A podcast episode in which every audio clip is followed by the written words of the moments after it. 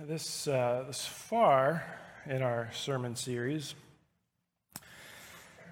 there's a group of people that haven't come off looking very good in the, in the first passages that we've studied. And that, that group of people, of course, would be uh, the religious leaders, those ones who confronted, who rejected, um, and sought to kill Jesus ultimately. And so, you know, we think about what. Uh, what Paul writes in his letter to the Ephesians. He talks about our struggles not against flesh and blood.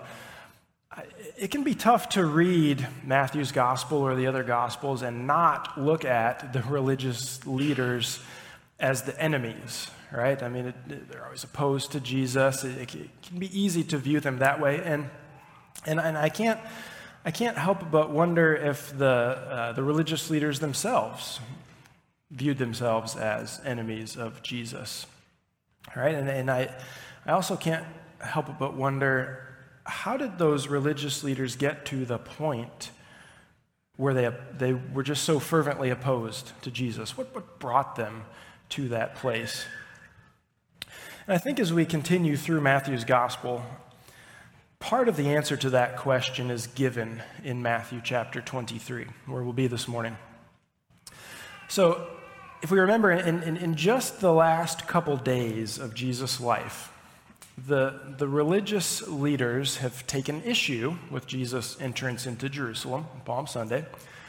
Uh, they took issue with his actions in the temple and his warning to them that we talked about last week that they were on the outside of the kingdom looking in. Now, they had tried to discredit Jesus as well by posing questions to him that they thought would trap him, but they failed each time in doing so. And so then we get to Matthew chapter 23. Jesus sought to warn those in the crowd, those who were following him, about these religious leaders. And the main thing which Jesus homed in on in his warning is pride. The pride of the religious leaders, I think, is what led them to taking that place of opposition against Jesus. It's because of their pride that Jesus warned the crowds about them. So I, I would encourage you to turn with me to Matthew chapter 23. It's page 828 in the Pew Bible if you want to look there. And we're going to start this morning by just reading the first uh, 12 verses of the chapter. Jesus gives a warning here right at the beginning about the kind of things which can lead to pride. So here we go, Matthew 23, verse 1. It says, Then Jesus said to the crowds and to his disciples, The scribes and the Pharisees sit on Moses' seat. So do and observe whatever they tell you but not the works they do. For they preach, but they do not practice. They tie up heavy burdens, hard to bear, and lay them on people's shoulders, but they themselves are not willing to move, to move them with their finger.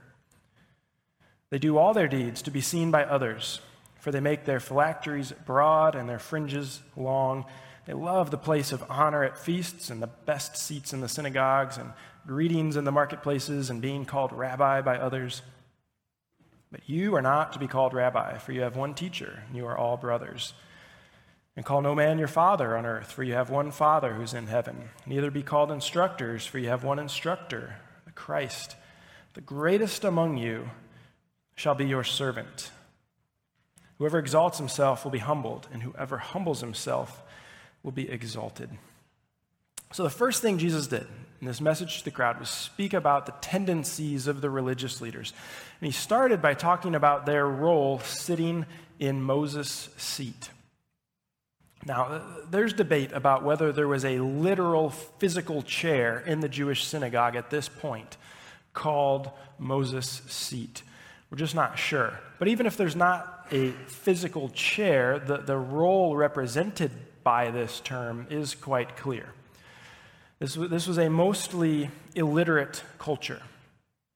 Average person didn't have the ability to read, nor would they have had their own copy of the Old Testament, even if they could read. And so, as a result, it was vital that God's words in the Old Testament be communicated to the people by reading them in the synagogue.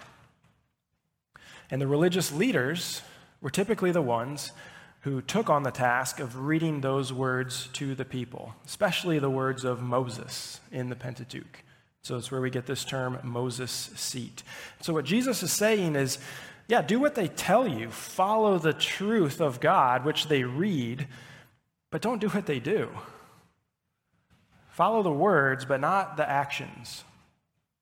Even though the religious leaders were responsible for reading the words of God, they weren't so concerned with living out those words that they were reading, at least not in the way that they were intended to be lived out.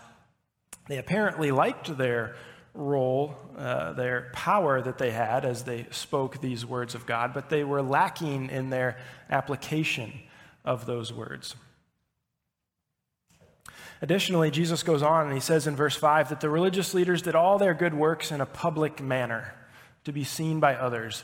Um, he talks about phylacteries. Those are, those are these boxes tied on a person's left arm or on their forehead that contained written pieces of scripture inside of them. Uh, the practice comes from Exodus chapter 13, where where God told his people to remember his works, to, to have signs on their hand and between their eyes. That, that's where these boxes came from.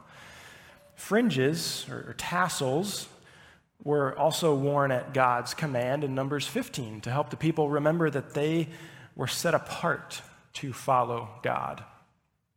So the problem was that these reminders, these phylacteries and these, uh, these fringes, they became more like status symbols that the religious leaders would wear. They utilized them in a public way in order to elevate themselves above others.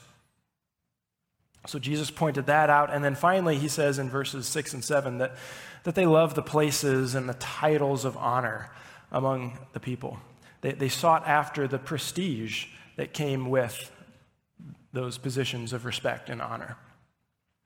And so, an easy way to remember it is that in verses 2 through 7, Jesus spoke about how the religious leaders valued power and publicity and prestige. Those three P's power, publicity, and prestige. The major problem, however, is that power, publicity, and prestige can all lead to pride in a person's life. They don't have to lead to pride, but the temptation is there in a strong way. Those things increase the possibility of pride in a person's life. And in the case of the religious leaders, those things had definitely led to pride in their life. So Jesus pointed that out. He gave a clear warning. And he went on then to, to speak to the crowd about how to keep away from pride and, and we're going to end our morning by coming back and focusing on, on those application points. But, but for now, let's note those things power, publicity, and prestige, which can lead to pride, and the admonition that Jesus, uh, from Jesus, to avoid those things. Okay, so, so we get all of that in the first 12 verses of Matthew 23 in this discussion about pride, we, we might ask the question is pride really such a bad thing? I mean, uh, aren't there worse things Jesus could be talking about here? He's only got a few days left before his arrest and crucifixion. Why spend it by pointing out the pride of the religious leaders? Seems like there would have been something more pressing that, that he could have used his time on. Well, we're going to look at how the pride of the religious leaders played itself, itself out in their lives. Jesus goes on in the rest of Matthew 23 to speak seven woes against the religious leaders. And, and essentially, what Jesus is doing is he's grieving over the roles that the, the results of pride that, uh, that they had allowed to pervade their lives in all these different ways. So the woe is, is, is grief that Jesus is proclaiming. Um, so let's examine these seven woes, and then maybe we can decide whether or not pride is, uh, is such a bad thing based on the results. So, picking it up in verse 13, Jesus says, But woe to you, scribes and Pharisees, hypocrites, for you shut the kingdom of heaven in people's faces. For you neither enter yourselves nor allow those who would enter to go in. Woe to you, scribes and Pharisees, hypocrites, for you travel across sea and land to make a single proselyte, and when he, comes pro- when he becomes a proselyte, you make him twice as much a child of hell as yourselves. So, those first two woes, they go hand in hand and they pick right up from our theme from last week. In those three parables that we talked about last week, Jesus told the religious leaders that even though they might have thought they were citizens of God's kingdom, they were, they were not. They had failed to put their faith in Jesus, they had rejected Jesus, and so they were on the outside looking in. What we find out here in this passage is that not only had their pride kept them from entering into God's kingdom, but they were leading others away from it as well. They were making it so that others would not go in. E- even those who truly longed to enter the kingdom were not going in because they were following the prideful example of the religious leaders. So that's the first woe. And then the second is, is really the opposite side of the same coin. The, the, the religious leaders were indeed making proselytes, converts, but instead of making converts for Jesus, they were making people into children of hell, is how Jesus described it. So they were not only leading people away from God's kingdom, but they were also leading people toward eternal punishment and turmoil. And the sad irony is that these religious leaders did indeed hold positions of influence among the people. They were leaders whom people were following. But as prideful leaders, they were leading people away from God, not toward Him. And so that, that's what Jesus grieves over. He says, Woe to you. And, and, and, and let's not forget, right? Every indication is that Jesus is speaking about the scribes and Pharisees, but speaking to his followers. So, not totally sure if the scribes and Pharisees were present as Jesus spoke these words, but we know they're about them to his followers. These first two woes ought to cause his followers to pause for a moment. Why is pride such a bad thing? Well, for starters, it can result in us leading people away from God. Now, when it comes to each person's acceptance or rejection of Jesus, each person will take full responsibility for their own choice. Uh, no one's going to stand before God and be able to point the finger of blame at somebody else for why they rejected Jesus. And, and no one will be able to put another person on their back and carry them into God's kingdom either. It, it, it doesn't work that way. The Bible's quite clear on that. But that being said, the Bible's also clear that we'll give an account for our influence upon others. James chapter 3, verse 1 talks about teachers being judged more strictly. Not, not talking school teachers, really, but, but teachers of the Bible, teachers of God. Uh, Hebrews 13, verse 17, talks about leaders giving an account of their watch over the souls of others.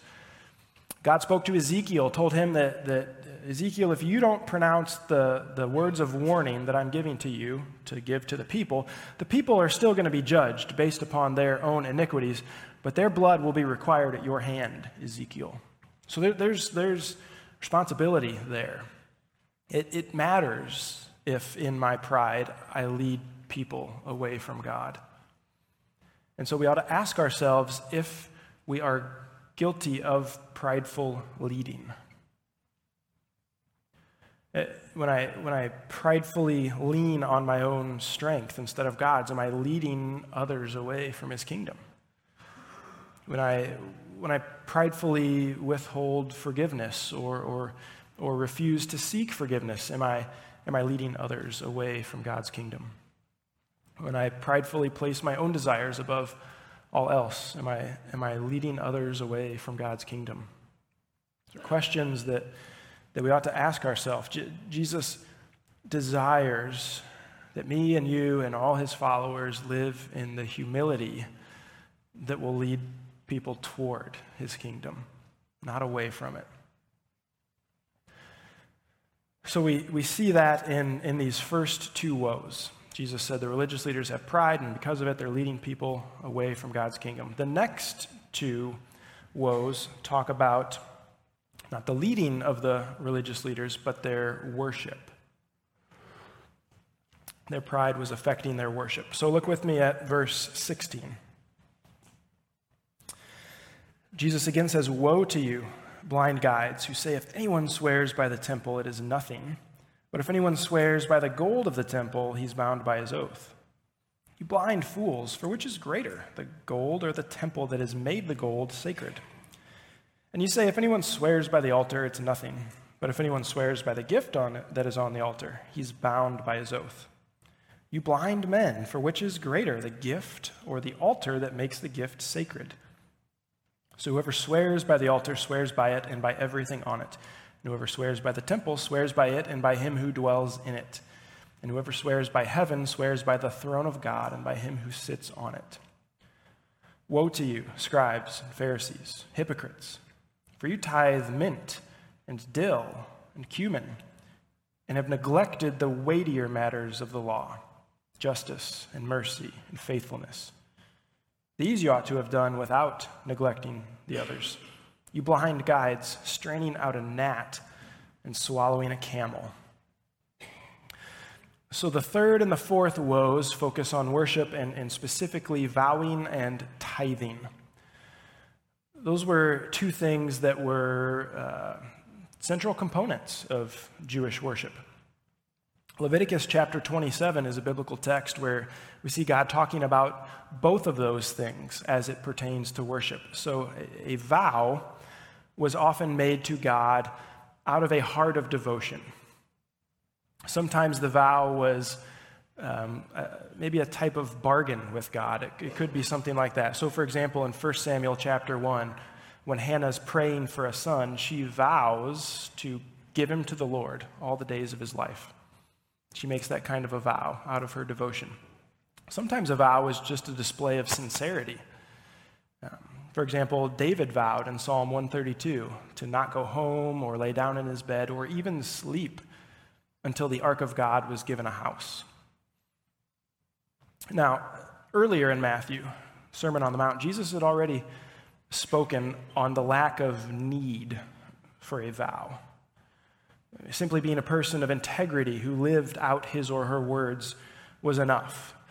But back in the Old Testament, vows were allowed so long as they were carried out. I mean, God basically said in Deuteronomy 23 it's fine not to vow, that's fine. But if you do, you're guilty of sin if you don't carry it out. Now, what the religious leaders were doing in Jesus' day is they were arguing about all the minute details regarding a vow. So, in essence, they were, they were seeking loopholes that would allow them to publicly make impressive vows, but then not have to carry them out based on this technicality, right? So, so for example, that you might say, Well, I, I swear upon this altar that I will fast for the next 20 days. But then they would turn around later in private and say, well, the altar isn't really important. Now, if I had sweared by the goat sacrificed on the altar, well, that would have been different. But I only sweared by the altar, so that doesn't really count. Right? And so you can see what they're doing there. And Jesus says, you, you guys are blind.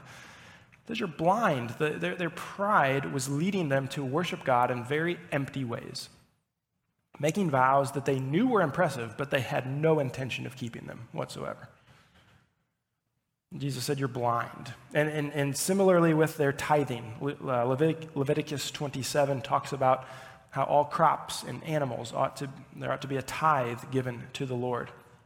10% of each harvest or each birthing season was given to God. And, and it obviously applied to things like barley and wheat and grapes and, you know, all the typical crops. But, but what about the tiniest things grown, like mint and dill and cumin. Things that aren't even a main food, but are, are, just a seasoning that you put on food. And, and uh, rabbis debated about what to do in that matter. Should, if, you, if you're growing uh, mint in your garden, should you, should you tithe on that little bit of mint that you, and, and they would go back and forth. The religious leaders, in their pride, they desired to appear quite worshipful, and so, of course, they're going to tithe on those tiny things, right? I mean, that's how you look good when you, when you bring your tithe. It's on everything, not just the main stuff. Well, Jesus calls out to them because they put all this time and effort into tithing these little spices, but they were forgetting the main components of the law. He said justice, mercy, faithfulness.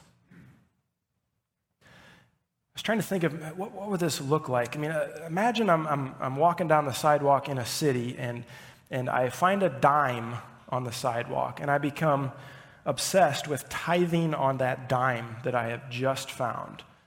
And that's what I, that's what I focus on. And I completely ignore the immigrant that I just passed, who's confused and lost as they look for where they're trying to go. I mean, that's what Jesus is talking about. You're so concerned about this little thing, tithing on a dime, that you miss an opportunity to show mercy and justice to people. Jesus goes on, he says that the, the religious leaders are so worried about a gnat, the smallest unclean animal. Right? They didn't want to ingest a gnat as they drank, and so they were so concerned about it. But Jesus says, You're swallowing an entire camel, which was the biggest of unclean animals. Said, You're so focused on the little that you're not even paying attention to this huge thing that you're missing. In their prideful forms of worship, they weren't truly worshiping God at all. And Jesus was grieved by them. Their, their seemingly impressive displays of devotion to God were nothing but hollow actions with no value. And pride can lead us to that kind of a place. Might be so concerned about not being late for church that, that we ignore the attitude with which we treat those in our household right? And I say that for my own benefit first before anybody else. I mean, really. Uh, as a church, we might be, be so worried about our worship services looking good and just right that we ignore those in our community who are hurt or, or struggling. I mean, this is the kind of stuff Jesus is talking about here. Rather than desiring impressive displays of worship, we ought to humbly come before God in genuine obedience in the areas of justice, faithfulness, mercy. That's what Jesus is pointing out here with the religious leaders. So those are four woes. The next two, after talking about prideful leading, prideful worshiping, he goes on to talk about prideful living of the religious leaders.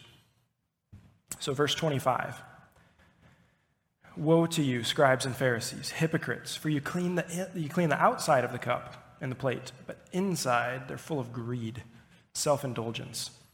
You blind Pharisee, first clean the inside of the cup and the plate, that the outside also may be clean.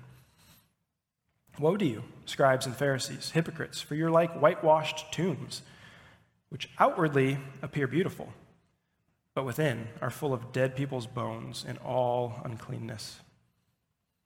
So you also outwardly appear righteous to others but within you are full of hypocrisy and lawlessness.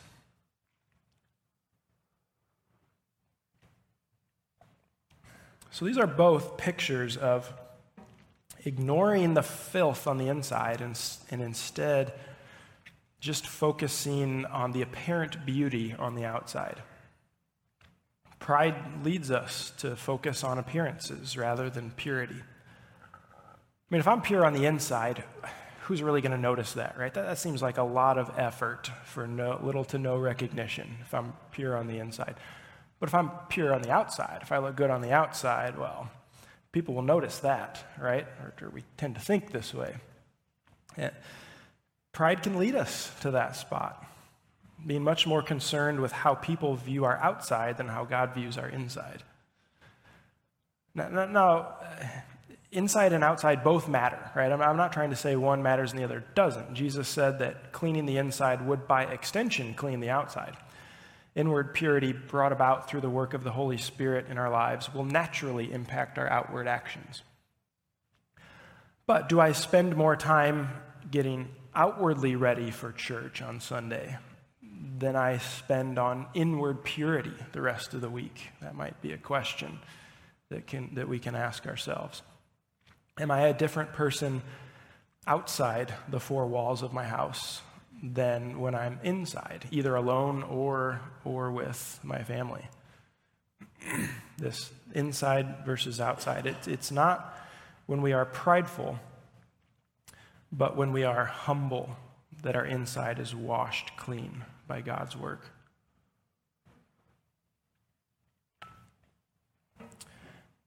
Yesterday, I had a, a, little bit of stuff starting here, so I'm going to take a preemptive cough drop because I got one, Ken. we all know how that worked out last time. So, see if I can be on the ball. So, that's, that's six of the first seven woes. Finally, for today, the last woe that Jesus spoke was one of prideful denial. So, go ahead, look with me. Verse 29. Jesus says, Woe to you, scribes and Pharisees, hypocrites! For you build, you build the tombs of the prophets and decorate the monuments of the righteous, saying, If we had lived in the days of our fathers, we would not have taken part with them in shedding the blood of the prophets. Thus you witness against yourselves that you are sons of those who murdered the prophets. Fill up then the measure of your fathers. You serpents, you brood of vipers, how are you to escape being sentenced to hell? Therefore I send you prophets and wise men and scribes some of whom you will kill and crucify. Some you will flog in your synagogues and persecute from town to town, so that on you may come all the righteous blood shed on the earth, from the blood of righteous Abel to the blood of Zechariah, the son of Berechiah, whom you murdered between the sanctuary and the altar. Truly, I say to you, all these things will come upon this generation. So the Jewish people had this history of ignoring and mistreating the prophets that God sent to them. Because the prophets, prophets often spoke difficult words of warning and of judgment, they were sometimes beaten, other times killed by their fellow Jews. The religious leaders in Jesus' day would have been connected, connected by blood to those past Jews that, those past generations of Israelites. Yet they, they pridefully assumed that they were above those ancestors who mistreated the prophets that came. And in order to display, to display this, they would build these elaborate monuments and tombs to honor the prophets, some of which you can still see today in Jerusalem. And if we were alive then, that, you know, they would brag. We wouldn't have done such a horrible thing like, like those ancestors did. We, we wouldn't have done that. And yet, Jesus told them they are indeed the murderous sons of those ancestors. Their lineage would be confirmed by the fact that they would ultimately, in just days from when he said this, kill the prophet of all prophets, the wise man of all wise men, the, the, the Messiah himself. So perhaps we're picking up on the theme this morning. Their pride blinded them to the very malice that was in their hearts that was about to be fully unleashed upon Jesus in the next few days. They denied their current situation, pridefully assuming that they were different from all those who came before them. Pride leads us to that way of thinking, doesn't it? I know this happened to that person, but it won't happen to me. I'm not like them. Right? Now, that's a prideful statement. Their anger is probably based in sin, but my anger, it's more of a righteous anger, right? And, pride can, can lead us to a spot like that. Pride leads us to the place where we think we are above someone else. It, it causes us to deny the truth about ourselves. Humility, on the other hand, opens our eyes to the reality of things. So, those are the seven woes. Seven things Jesus was grieving about when he looked at the religious leaders. The pride that they harbored in their hearts led them to that place where Jesus grieved over them. But again, we have to remember these words from Jesus were spoken to his followers. Right? And I think that's why this final woe, the seventh one, kind of contextualizes the whole thing. Perhaps Jesus' followers were tempted to pridefully assume that they weren't like the religious leaders.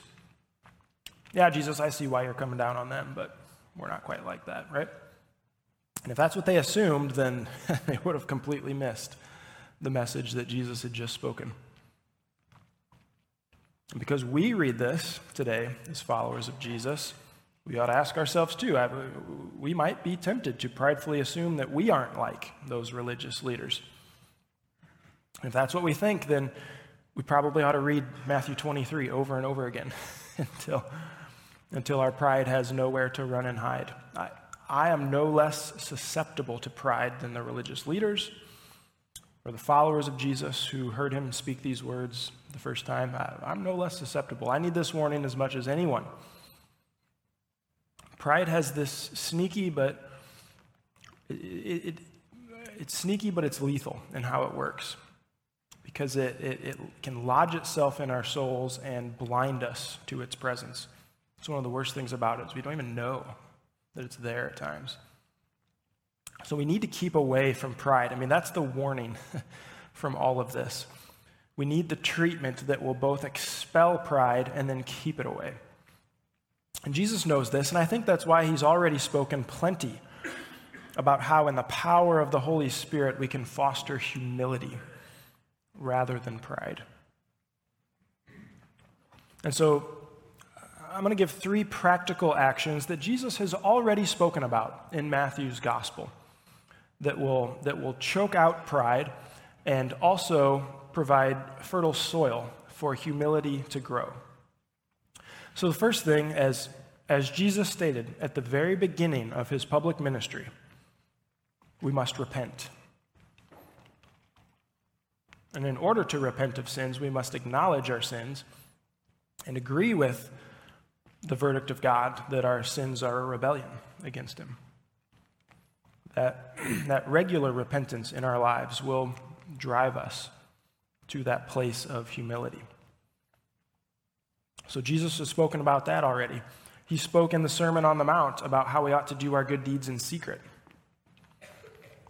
You know, those deeds are created and they're empowered by the Holy Spirit, but when we focus upon making them known publicly, pride can creep in, right? So saw that with the religious leaders.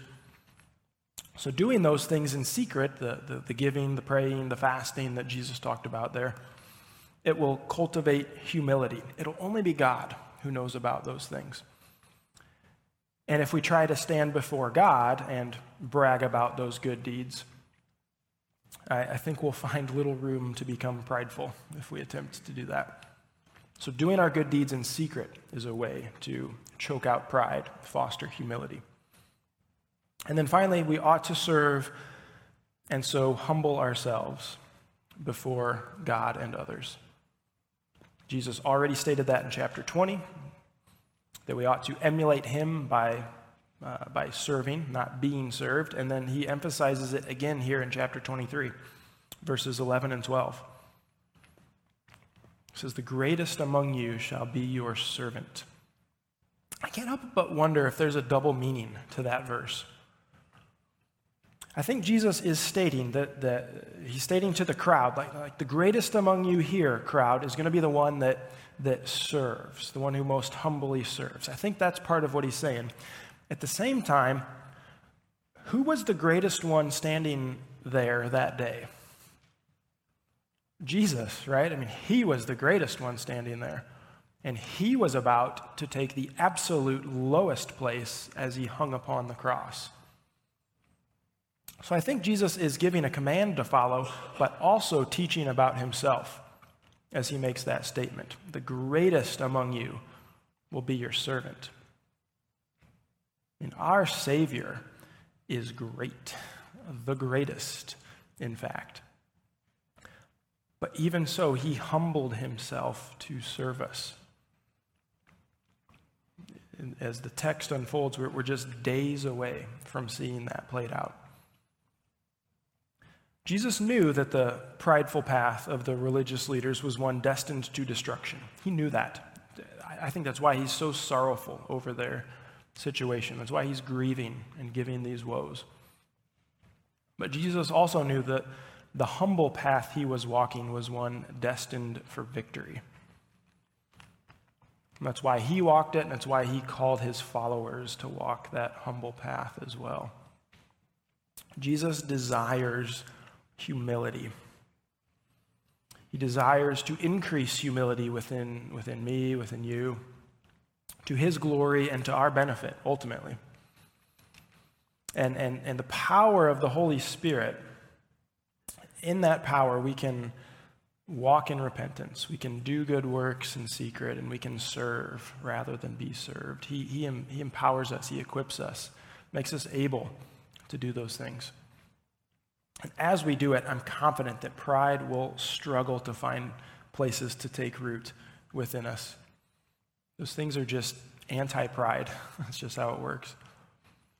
And I'm confident that in its place, humility will grow and become a great source of blessing. A Source of blessing to ourselves, to others, and to our great God who first humbly served us. So, is pride such a big deal? Yeah, it is. It is. You know, one of, one of my, there's a lot of things I like about being a pastor, but one of the things that I really enjoy is just when God works things together in his sovereignty and in his providence. And I don't, I don't know how much you've been watching or keeping tabs on what's, what's been going on down at Asbury in the last 10 or 11 days, whatever it's on now. But, and, and, and whether the term is revival or outpouring, or uh, uh, the term doesn't necessarily matter. What God is doing there, as you read descriptions and, and firsthand accounts of just the incredible, incredible work that's taking place, you, you, I, I really have not found anyone that has not mentioned repentance, right? Humble repentance. It, it, I mean, we have in the news, on our social media feeds, a, a vivid picture of humility and, and what God can do when we are humble before Him, especially in terms of, of repentance. Right, and that, that's the opposite of, of pride that, that is uh, described here for us. And, you know, in God's continued providence in our Fight Club chapter this week, wouldn't you know it? It's all about, about viewing sin as God does, being repentant of that. Yeah, I'm telling you, this is why I really enjoy being a pastor, seeing him work all those things together. And here we are this morning. I mean, I don't know how many weeks or months ago I'd planned to be in Matthew 23 this morning, but here we are. And it's God confronting us through these words about being humble rather than prideful. So I, I would just, man, I, I, would encourage us to, to take that seriously. Not just say, yeah, I know pride's bad. Okay. But man, we are called to be humble people. It stands out in the world, it, it, it displays his glory in a way that pride never will. And it's something that can be quite powerful when God works through it. It's so great that we, we get to sing about him being king earlier this morning. If he's the king, guess who's not? All of us, right? And so we can humbly come before him and praise him for the king that he is. Let's, let's stand together. We can thank Jesus that he humbly served us, and we can come before his throne and ask him to increase that humility within us. And so let's do that. Jesus, you, you are the greatest among us, and, and you are our servant. I have no logical reason why you should serve me. In a lot of ways, that doesn't make any sense. But that's, that's you. You are humble and you serve and you gave of yourself completely. Not just for me, but for all of us. So God, may that, may that truth, may that love and reality just go deep down within us. And may it foster humility from us. May it weed out the pride that, that we can be tempted to to allow to take root and, and, and help us to be humble.